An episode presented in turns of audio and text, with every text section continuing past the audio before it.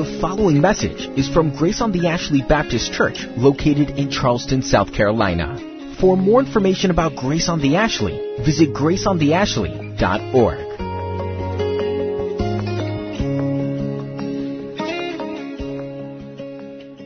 Turning your Bibles to John chapter 12, if you would. And while you're doing that, we need we still need one n- approved nursery worker in the back. Uh, if you can help us out there, please. Um, if you're not approved, you can't go, so you're off the hook. But we need one more um, worker in the back, if at all possible. Either that, or you have to take all the present workers out to lunch after church before they go ballistic. It's been two weeks, uh, three weeks since we've looked at um, the Gospel of John, and uh, so we'll try to catch up as quickly as we can.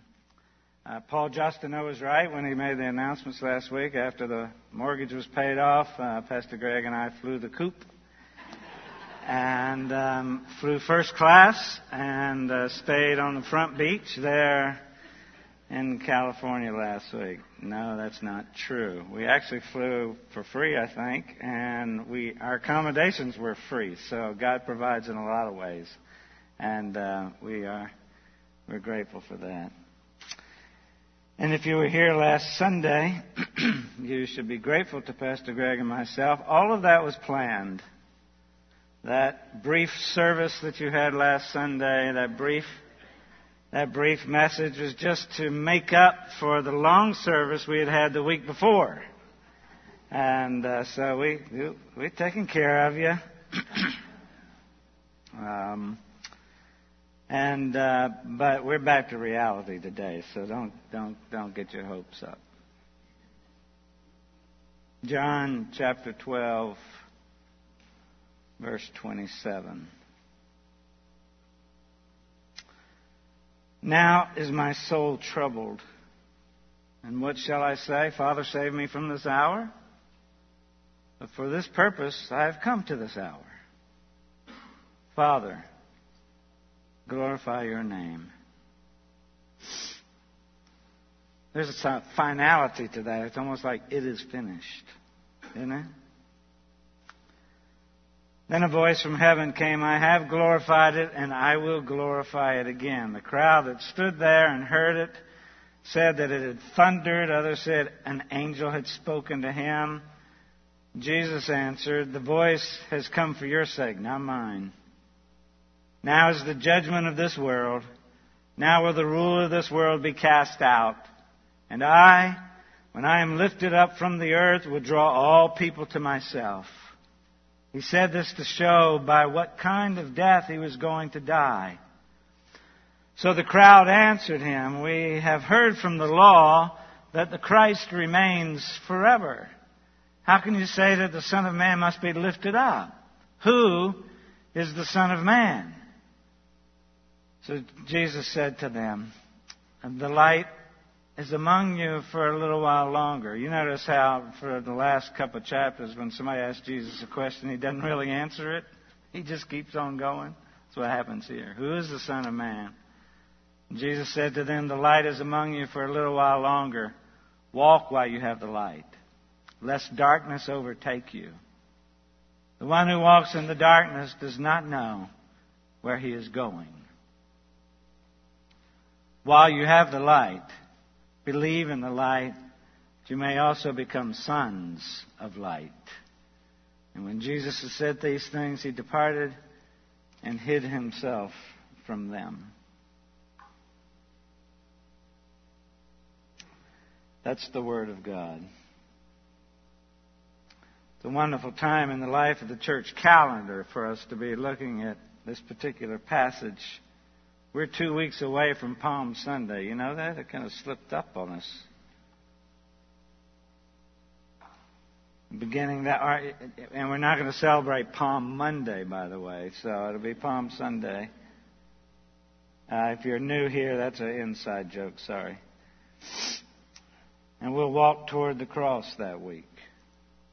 That Thursday, we'll have communion, celebrate the Last Supper Jesus had with his disciples. And then the following Sunday, we'll worship on Resurrection Day on April 5th. There are a couple of difficult spots in this passage. It's difficult but glorious. We'll try to understand them today. Throughout this chapter, we've seen uh, the triumphal entry.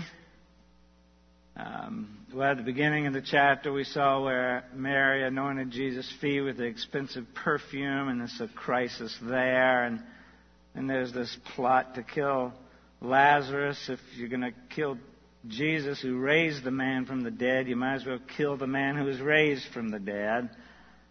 And then there's the triumphal entry that we saw in this chapter as well. And all the people were excited, thousands of people just celebrating his coming into Jerusalem, laying their clothing and the palm branches at, at his feet. And there's great joy and great excitement for this king is coming to build this earthly kingdom to, to, to build an army, to defeat Rome, and we won't be under the, imp- the oppression of Rome anymore.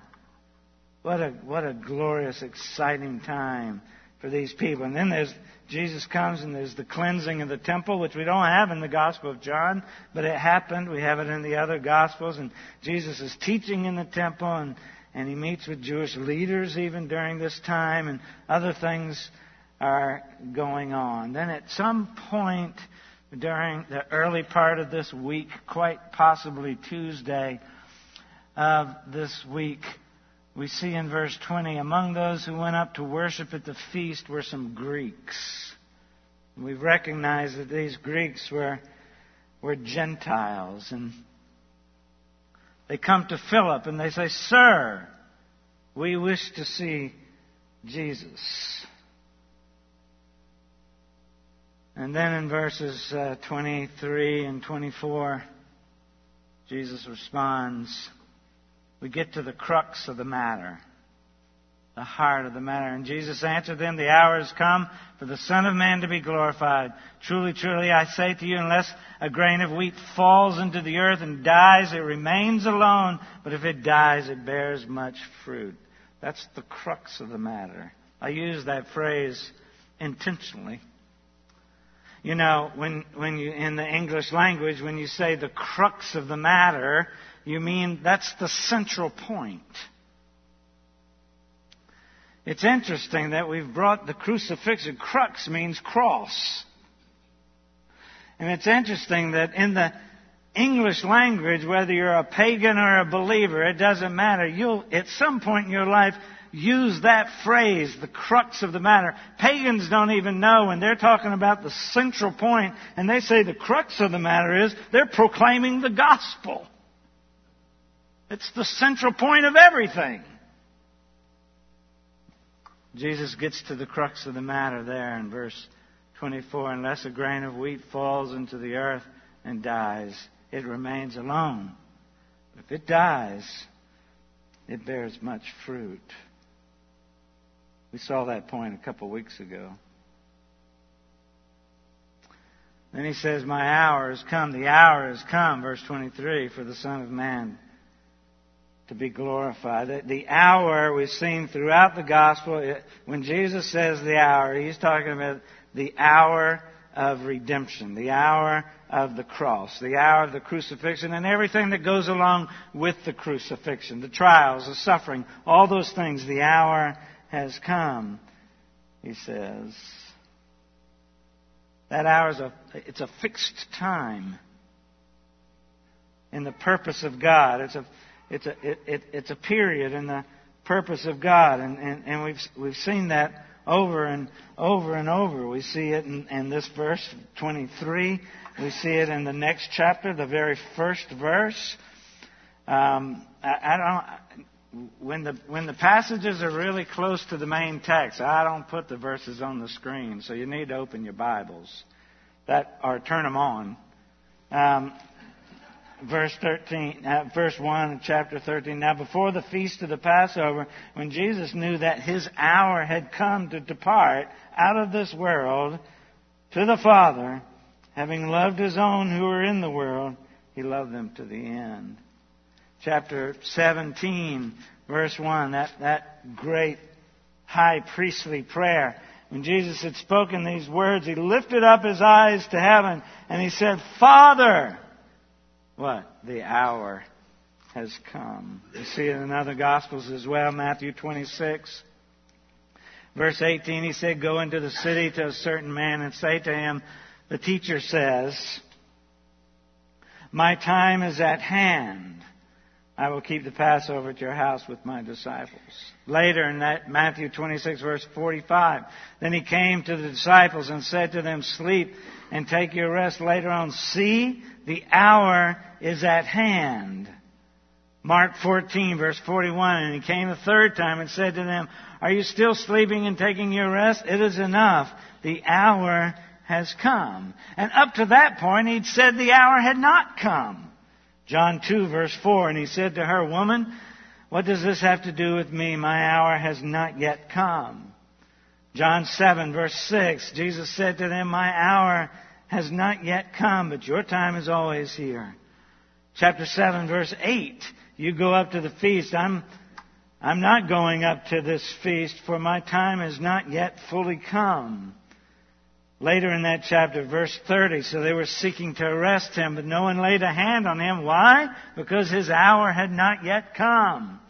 John 8 verse 20, these words he spoke in the treasury as he taught in the temple, but no one arrested him because his hour had not yet come. There's a fixed time for this. It had not yet come, and now he declares, my time has come.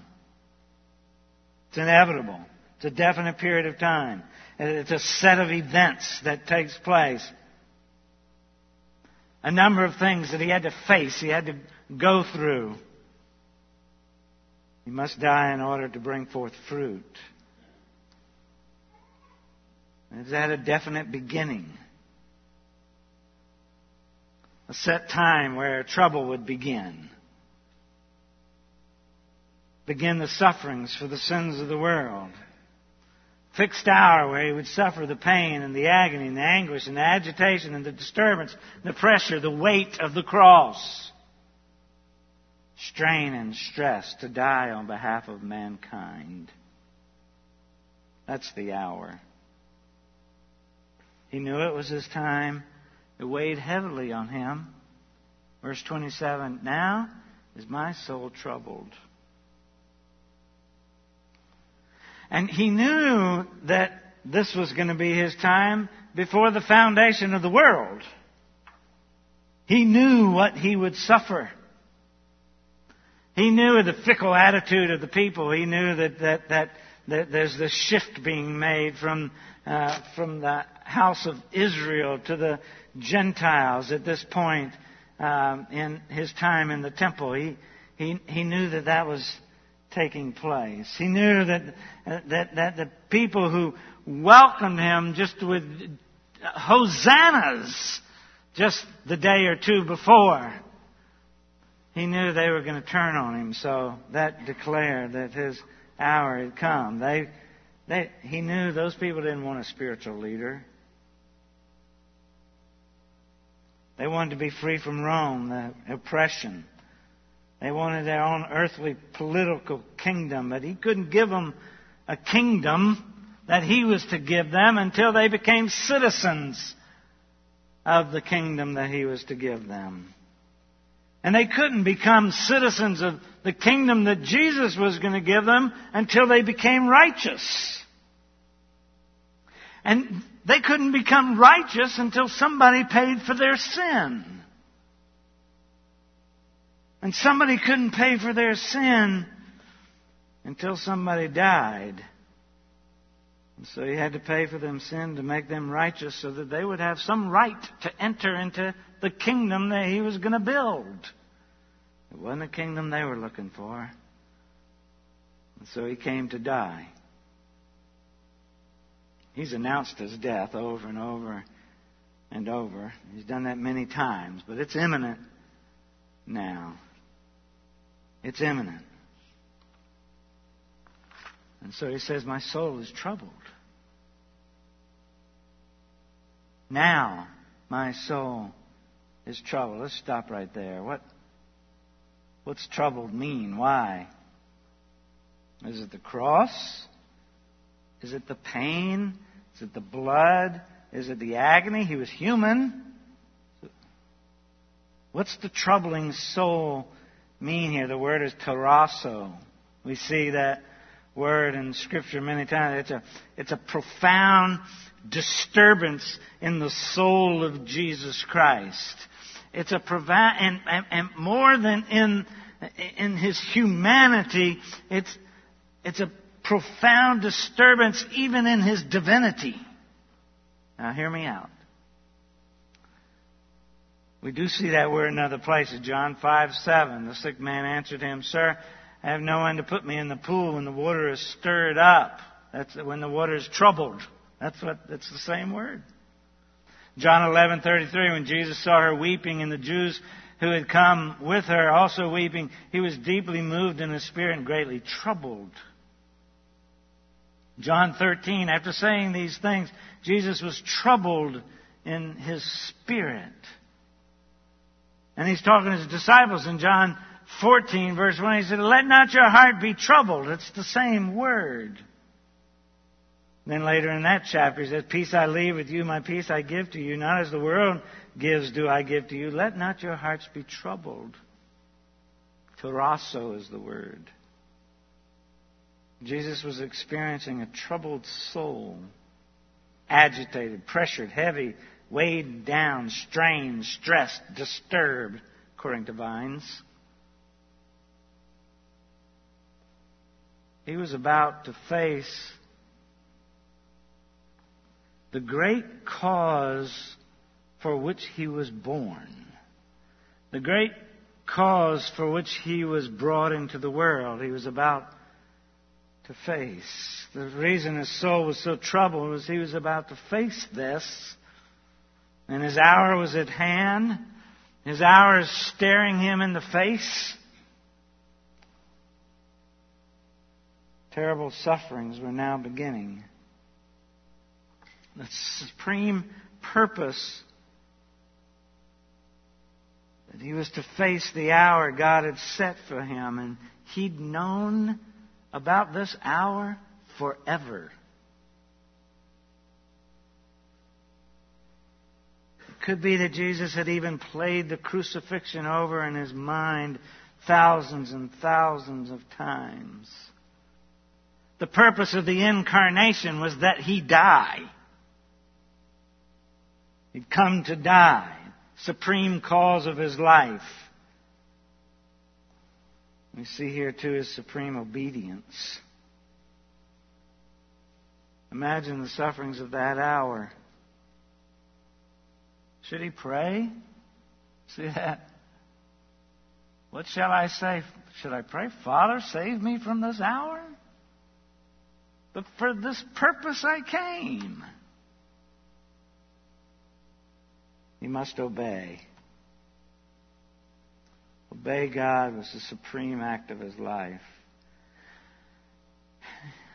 Thinking about this this week, we think of the agony of the cross. When we think about it, we think of the passion plays and the musicals and the the, the nails being driven. We think of those things. We think of the Passion of the Christ movie, the scourging. It's the agony when we think about when we think about the agony of the cross. And Jesus was human and he, of course, had anxiety regarding that. Fear, but what, but what is worse? What caused that troubled heart or that troubled soul? I think even more so than that was the wrath of his Father. The wrath of God. He was going to experience the Father's wrath for your sin and for mine. That's what I think this troubled soul is. That far exceeds what we think about when we think about the agony and pain of the cross, the dripping blood and holes in his hands and all those things to us are awful and painful, just horrendous. This troubled soul has more to do with the wrath of God than that. And I'm not saying that he just walked away from his own humanity and off in a distance he could see his own pain and suffering. No, he suffered on that cross as a human just as you would. Were you hanging on that cross? He endured it as if any of us were hanging on that cross. Hebrews reminds us that he experienced everything that we experience in our humanity. He suffered physically on that cross, but his soul suffered as he knew that he would bear the wrath of the Father. And friends, the wrath of the God who flung the stars and the planets into space is a terrible thing.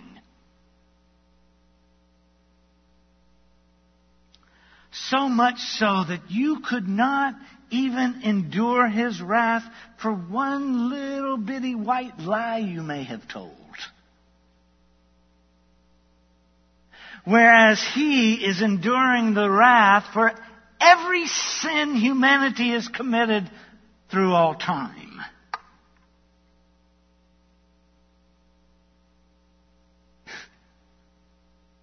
And he did so willingly. I lay down my life myself, he said. He didn't have to. He could have walked away. He could have called, what, 12,000 legions, whatever. 12,000, that's enough if I'm wrong. Jesus could have saved himself. He could have chosen to walk away from then, from that cross. And had he done that, he would have damned every single one of us.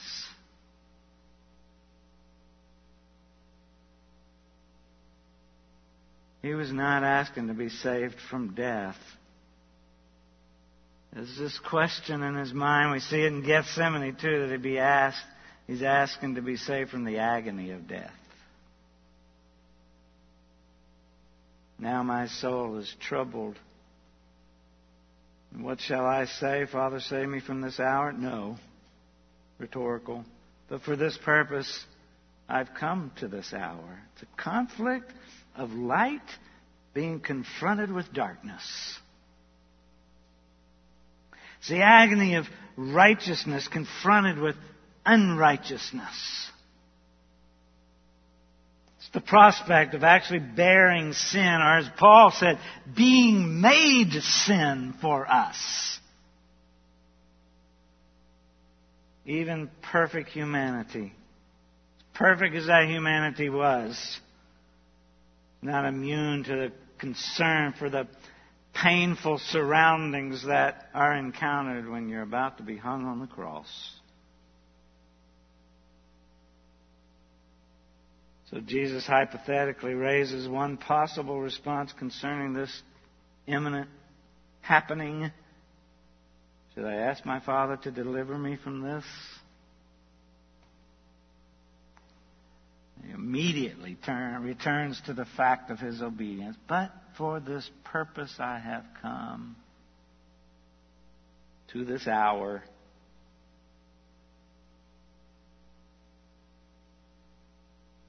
obedience to his Father's redemptive will, death, so that those the Father has given to him might live.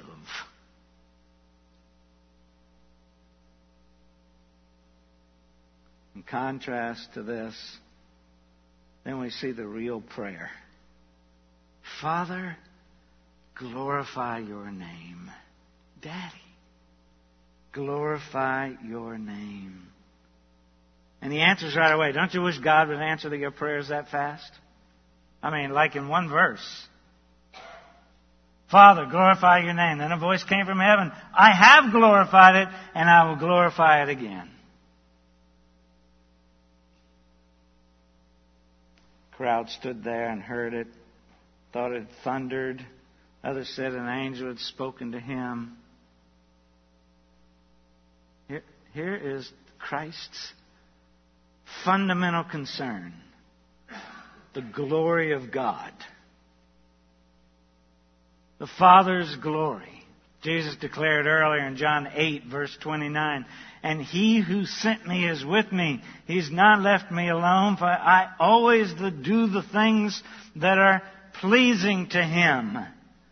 God, he says, get the glory. Father, get the glory. Lived for the Father's glory always. If my death gives you glory, then I'm willing.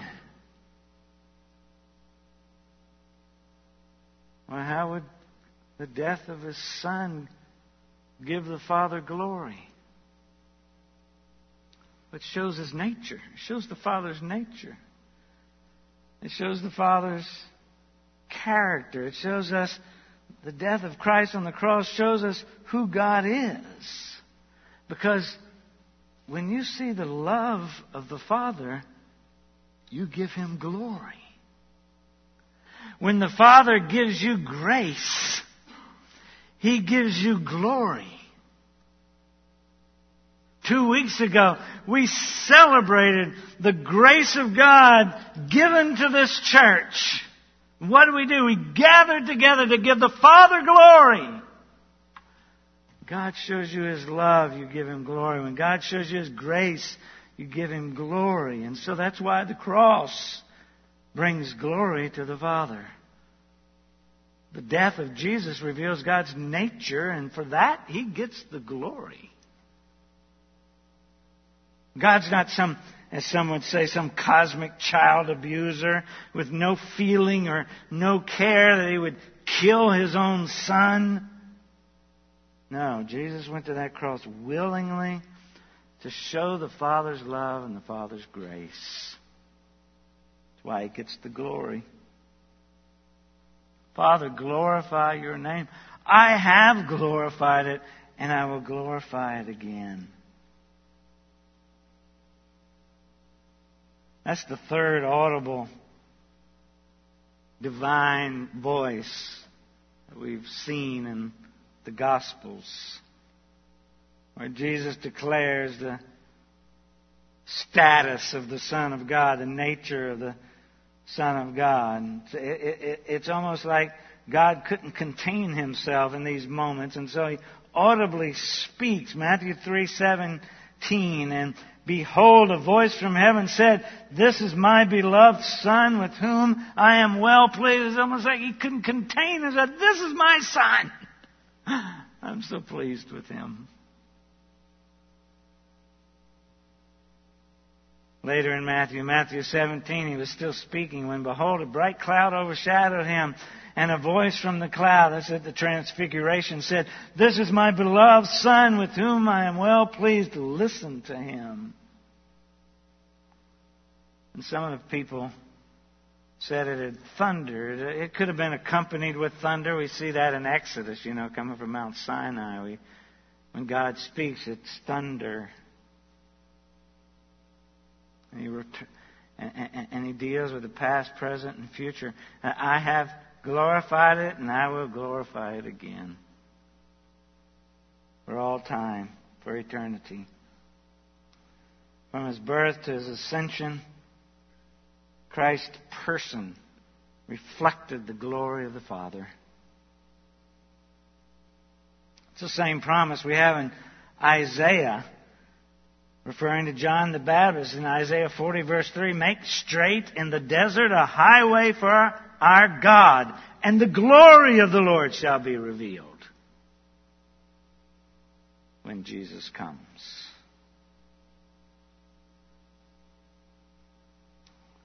We just have two points in this message. I don't think I gave you the first point. The first point was the prayer of Jesus, and the second is the proclamation of Jesus.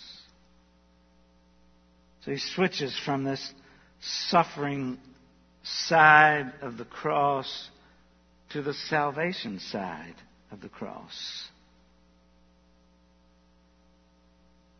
Crowd stood there and heard it said that it had thundered. Others said an angel had spoken to him.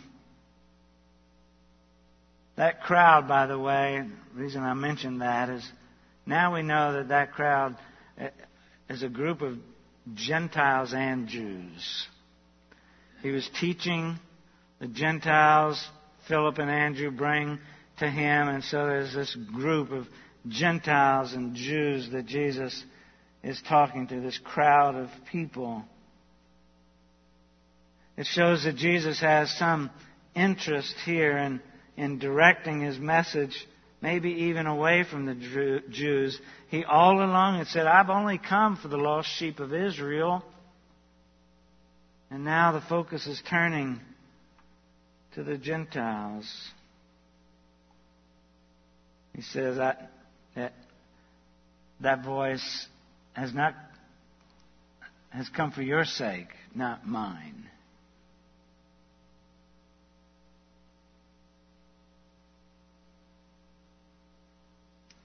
Jesus didn't need any confirmation from God. That voice was from the onlookers, those who were listening, especially his disciples, and it could be even repeated what the Father said to his disciples. He declared back in chapter 5, verse 37, and, and the Father who sent me has himself borne witness about me. His voice you've never heard. His form you have never seen, but now they've heard.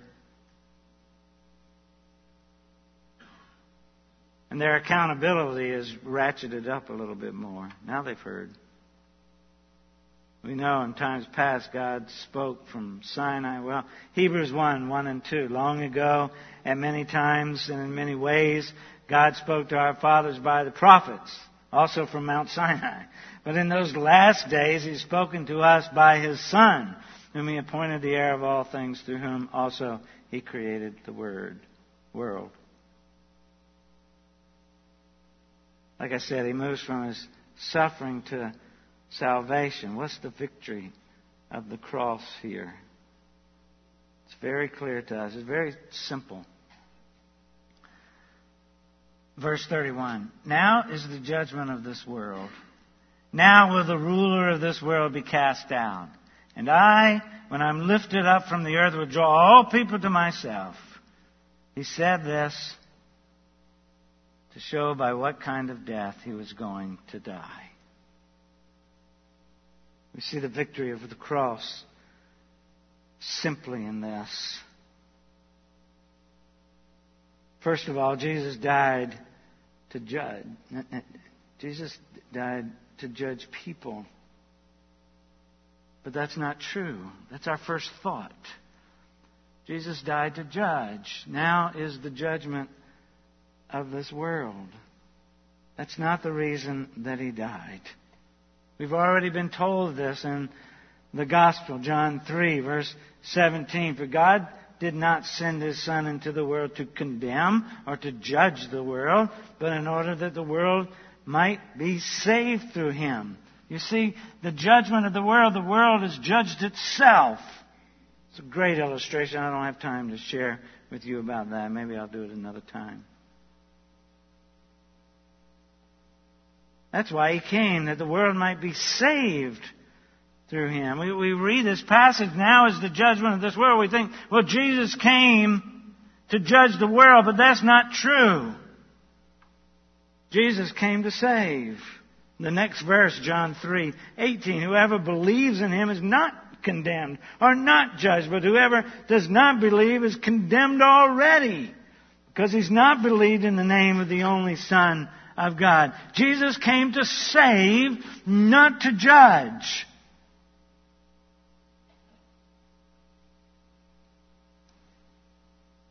Jesus came so that he could free you from the judgment that you've already received.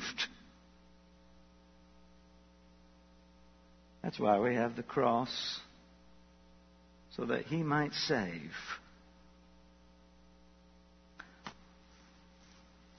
The second victory we have in the cross in this passage. He cast out the ruler of this world. See that? Now will the ruler of this world be cast out. at the cross, Satan loses his rule. He's still around. You know that, don't you? Yeah, I saw those smirks. He's actively working, but as John MacArthur said, he's working from death row. His sentence has been passed. The execution just hadn't taken place. The rule of this world is cast out. That's the second victory of the cross. And the third victory of the cross is that the death of Christ becomes the lure by which he draws men to himself. And I, when I'm lifted up from the earth, will draw all people to myself. We know this truth. What saves a soul is not what man does, but what God does through Christ. That term lifted up. There's a deliberate double meaning when Jesus says lifted up, the word, the Greek word that he uses here. It, it both means a literal elevation, physically being lifted up. And everybody that was there, everybody that heard his voice knew what he meant when he said lifted up. They knew he was saying he was going to hang on a cross. But there's a double meaning to that. It also means lifted up exaltation, being raised in rank or honor.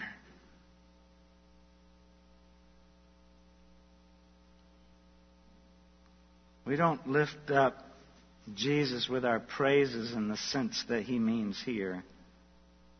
He was lifted up on the cross and we proclaim that fact to the world. That's how we lift him up by proclaiming him to the world. We lift Jesus up by preaching Christ. And so he describes his crucifixion. John wants to make sure we know that. And so John adds, he said this to show by what kind of death he was going to, he was going to die. He wanted to make sure that you didn't misunderstand what Jesus was saying at that point.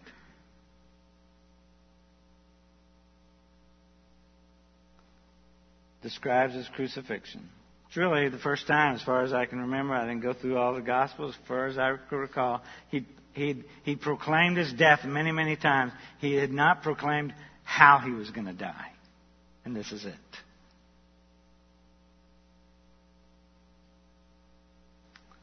Isaiah declares about the Messiah in Isaiah 52:13, "Behold, my servant shall act wisely; he shall be high and lifted up, and shall be exalted."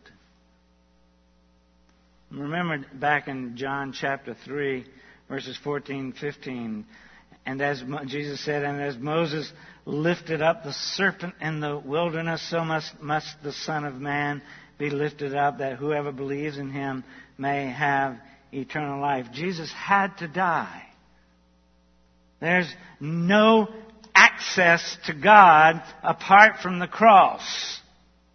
You can't be drawn to Him. You can't you can't have access to Him apart from the cross of Christ. And this picture, when he says, and as Moses, Moses lifted up the serpent in the wilderness, we see that way back in Numbers chapter 21.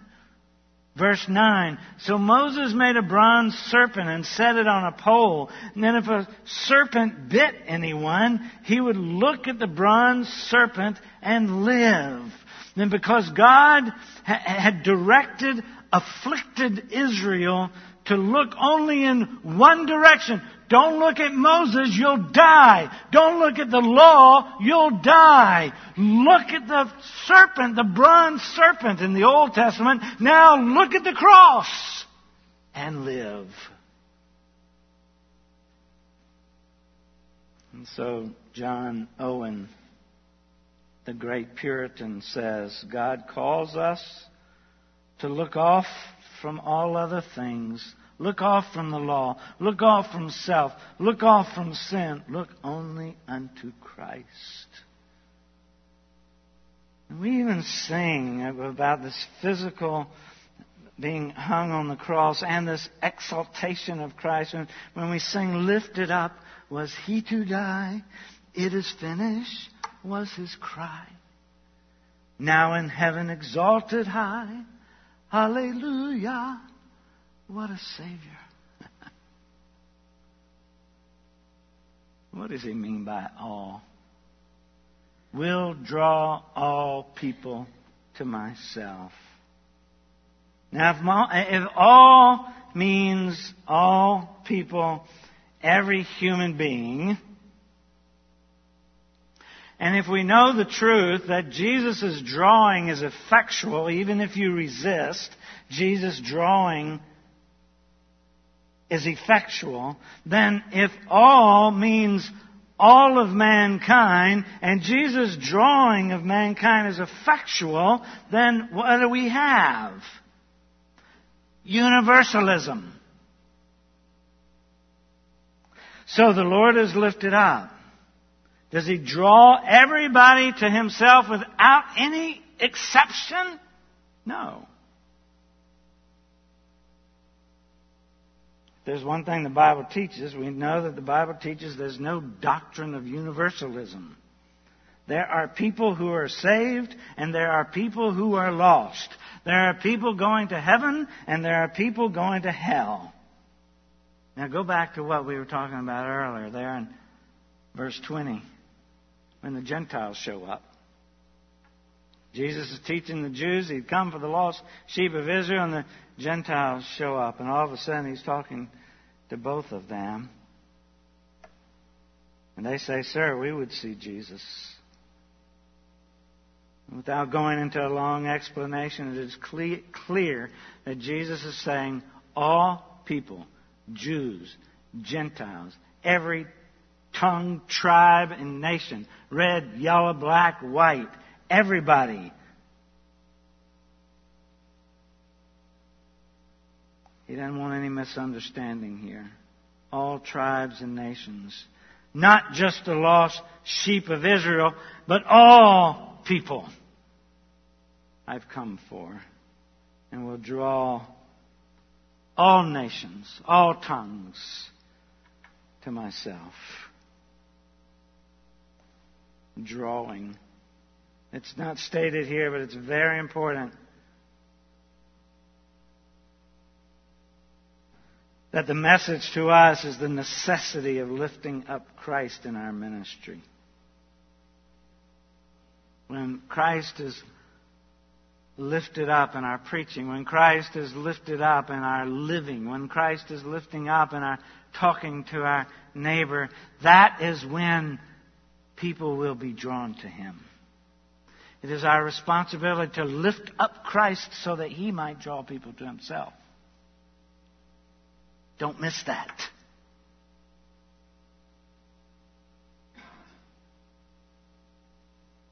The attraction then is through the Spirit of God enabling us to see the beauty of Jesus Christ, the beauty of His work, the beauty of His person on that cross that bears the ugliness of your sin. You are wretched, lost people until Christ saves you. Me too. And so the cross is attractive. We think of that spilled blood. He said it's attractive. The cross is attractive because what? I, I, it's an attraction. I'll draw people to myself. I'll, I'll attract people to myself. When I'm lifted up, I'll attract people. The cross is attractive.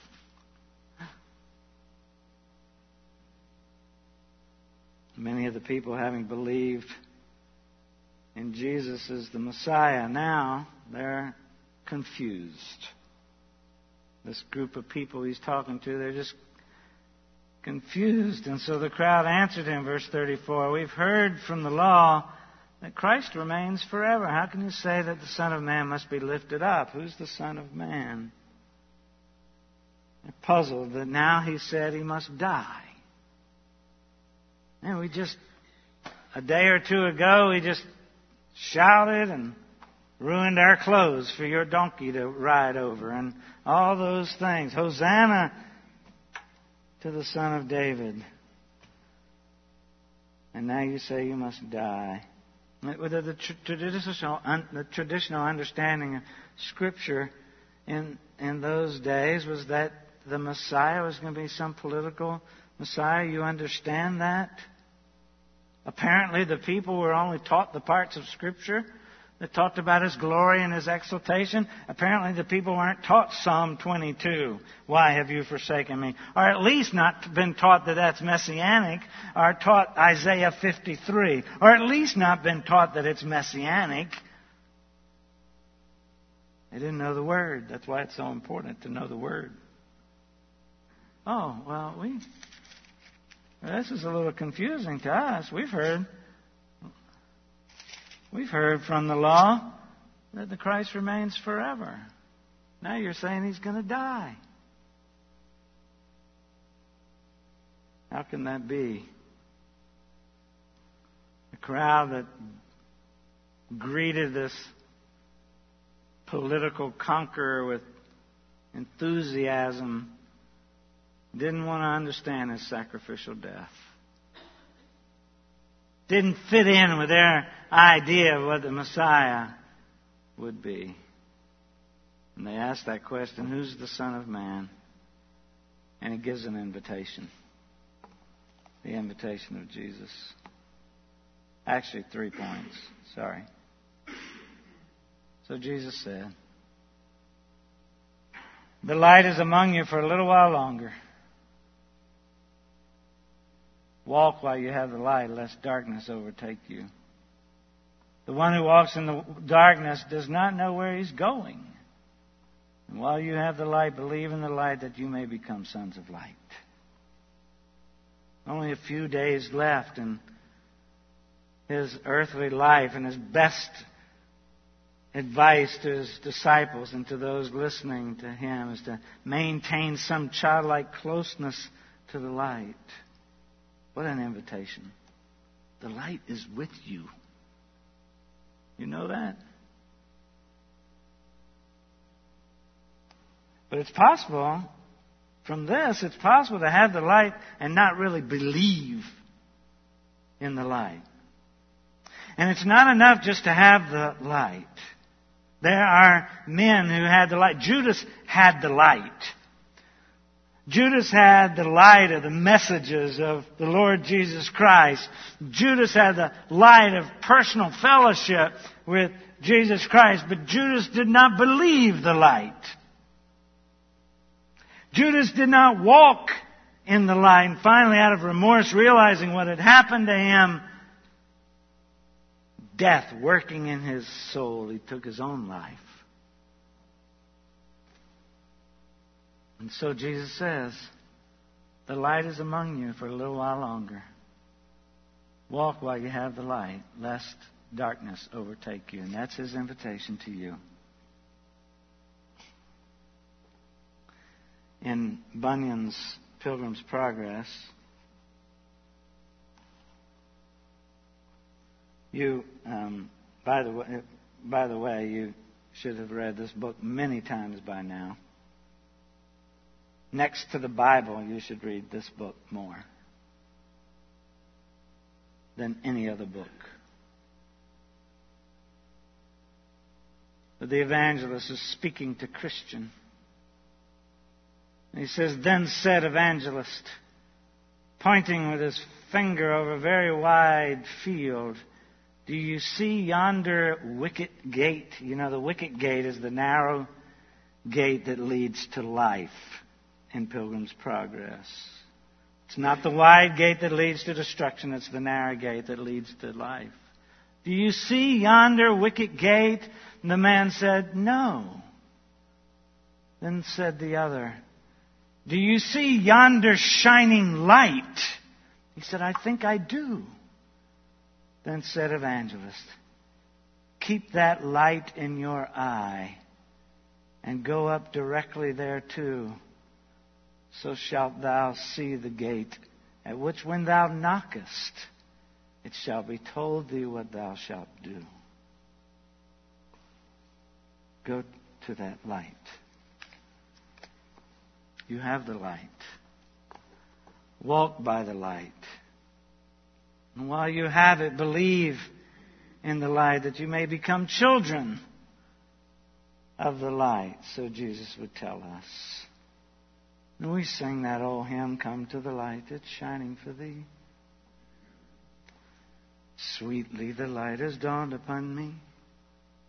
Once I was blind, but now I can see. The light of the world is Jesus. You old people know that hymn. So come to Christ. He's offered the sacrifice that's for sinners. It's for all men, Jew, Gentile, for all people. It's for sinners. And today, listen to me. If God the Holy Spirit has revealed your condition to Him, to you, then come to Him. If God, by His Holy Spirit, has opened your heart to see who you really are, you're the sinner. They're your sins that crucified Him on the cross. Then turn to Him, come to Him, walk in the light, receive Him, and do not leave this sanctuary having failed to settle that question. by coming to Him and becoming a child of the light. Because you may not have another chance. Let's pray. We'll sing a hymn in a moment. During that hymn, should you want to pray with someone or give your life to Christ, Pastor Greg and others will be at the back. And I encourage you during this hymn, just walk back there. Just make your way back there. They'll receive you. Thank you, Father, for the cross. Thank you for willingly being lifted up so that we might live. And may we walk in the light every single day. For the glory of God, the glory of God the Father. In His name we pray. Amen.